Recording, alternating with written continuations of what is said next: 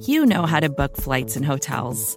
All you're missing is a tool to help you plan that unbelievable travel experience. That's why you need Viator. Book guided tours, excursions, and more in one place. There are over 300,000 travel experiences to choose from, so you can find something for everyone. And Viator offers free cancellation and 24 7 customer support for worry free travel. Download the Viator app now and use code Viator10 for 10% off your first booking in the app. Find travel experiences for you. Do more with Viator.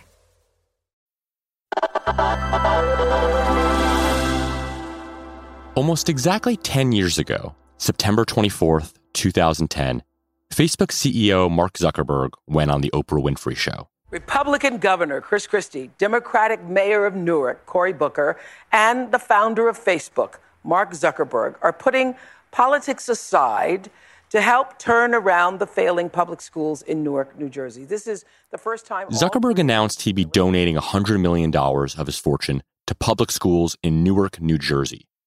But 10 years later, the story of this generous donation feels a little bit different than it came across on that television set in September. Dylan Matthews is a senior correspondent for Vox.com. Hey, Dylan. Hey, Teddy. So, you wrote a story about the Zuckerberg gift last year, and I want you to take us back to 2010. Zuckerberg goes on Oprah.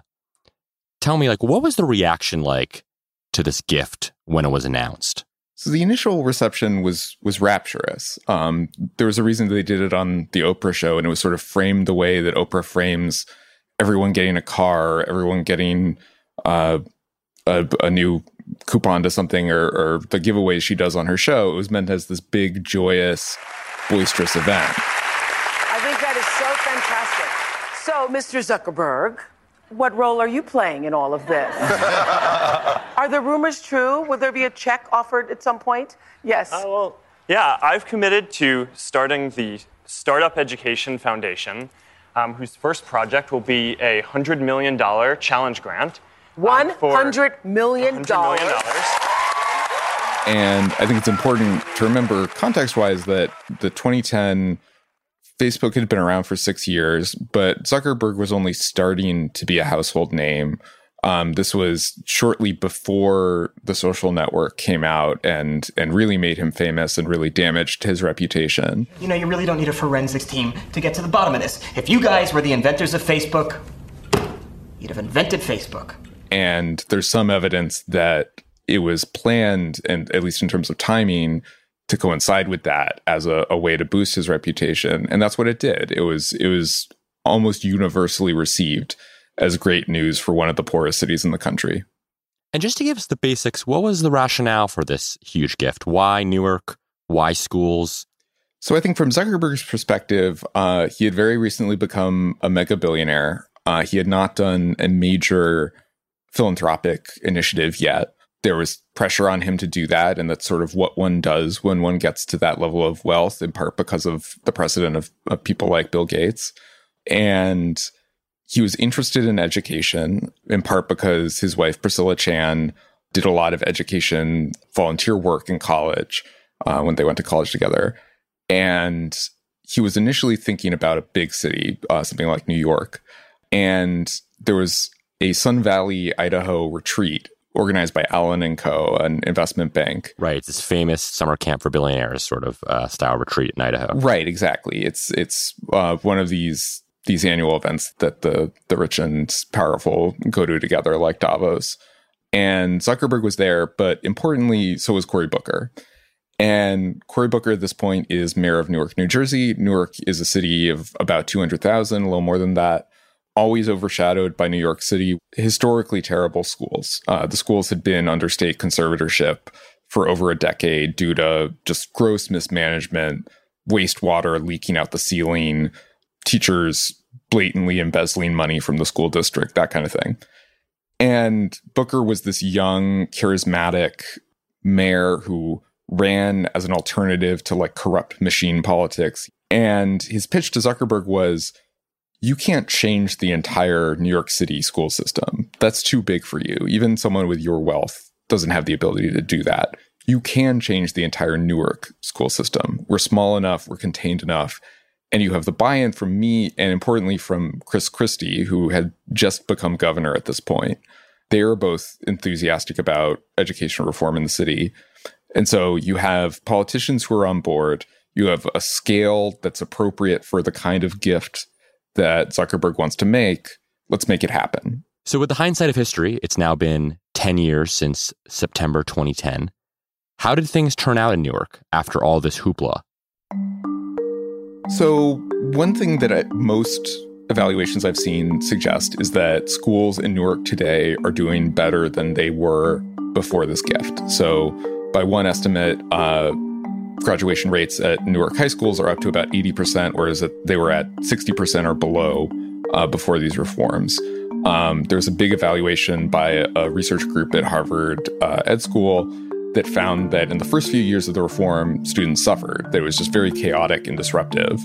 Uh, but that after that, they sort of came out of the, the gully and, uh, at least in English, were better off than before the reforms. An important caveat there is that that study was funded by the Zuckerberg uh, Foundation, the Chan Zuckerberg Initiative. And so take that with whatever grains of salt you want to. I think critics of the gift would say you can't quantify what it did just in terms of, of test scores and graduation rates. Um, and also, you can't attribute everything that's happened in Newark just to this gift, that there might be positive forces that are, are not uh, solely the result of Zuckerberg's intervention. Um, but there are still a lot of, of sore feelings and uh, a lot of anger in some quarters about how the gift was administered um, that it was was orchestrated through a special foundation that didn't have accountability to citizens in Newark. Uh, you had to give $10 million to the effort to have a seat on the board of this foundation. So Bill Ackman, the, the famous hedge fund manager, activist investor, had a, a board seat for this, but no Newark resident did. And if you're a, a Newark voter, yeah, that's going to rub you the wrong way. But I think one thing that, that points as a sign of, of success in terms of durability, uh, if nothing else, the current mayor of Newark, Ras Baraka, who's the son of sort of Black Power activist and poet Amiri Baraka, ran basically on a screw Cory Booker platform for mayor when Cory Booker became a senator. Was very, very uh, antagonistic toward Booker, very critical of this gift. He hasn't really changed much. He's kept in place a lot of the reforms that were put in place as a result of this gift. Um, so whatever you think of it, it's it's durable. It really has changed the city in a way that's lasted. You know, Dylan, I'm thinking about now 10 years later, Zuckerberg announces another gift, $300 million this month to bolster the American election infrastructure. And there was no Oprah Winfrey show, there was no everybody gets a car. I'm just thinking about the reaction feels pretty differently in 2020 than it did in 2010, even though this gift is bigger and, you know, Zuckerberg is even more of a star.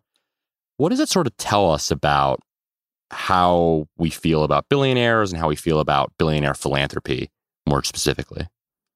Yeah. I mean, I think there's a, a specific evolution having to do with Mark Zuckerberg that I think if you ask people in 2010, why don't you like Mark Zuckerberg? The answer was probably, hey, I, I, heard he stole that that company idea from a couple of his classmates, or I, I heard he screwed over his best friend.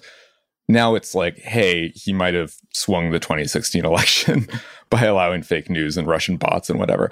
I'm not going to comment on how true that is, but that's certainly a perception that's out there. And and I think attitudes towards Facebook have evolved from this is kind of frivolous and dumb to this is an actively malignant force in our society.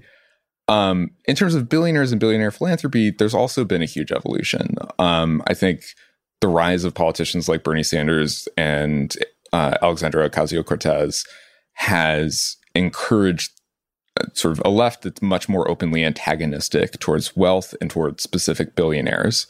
And that continues into a critique of their philanthropy.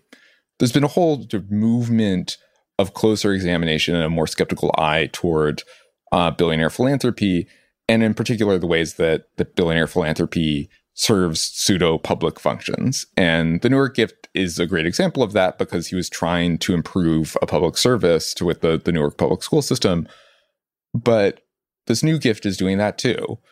I think there's an argument to be made that you should not need billionaires giving $300 million to secure your elections. The government should be able to secure its elections. And what's more, that there might be something nefarious about a private actor with his own interests uh, using his wealth to influence the election infrastructure in that way. And I think that argument has become a lot more prominent in the last decade.